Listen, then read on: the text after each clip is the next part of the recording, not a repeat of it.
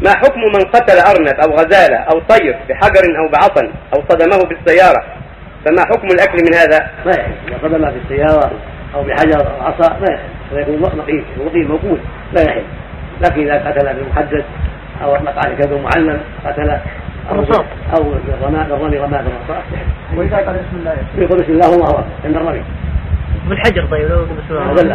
اذا كان الحجر له حد اذا كان الحجر له حد فلا بأس. آه،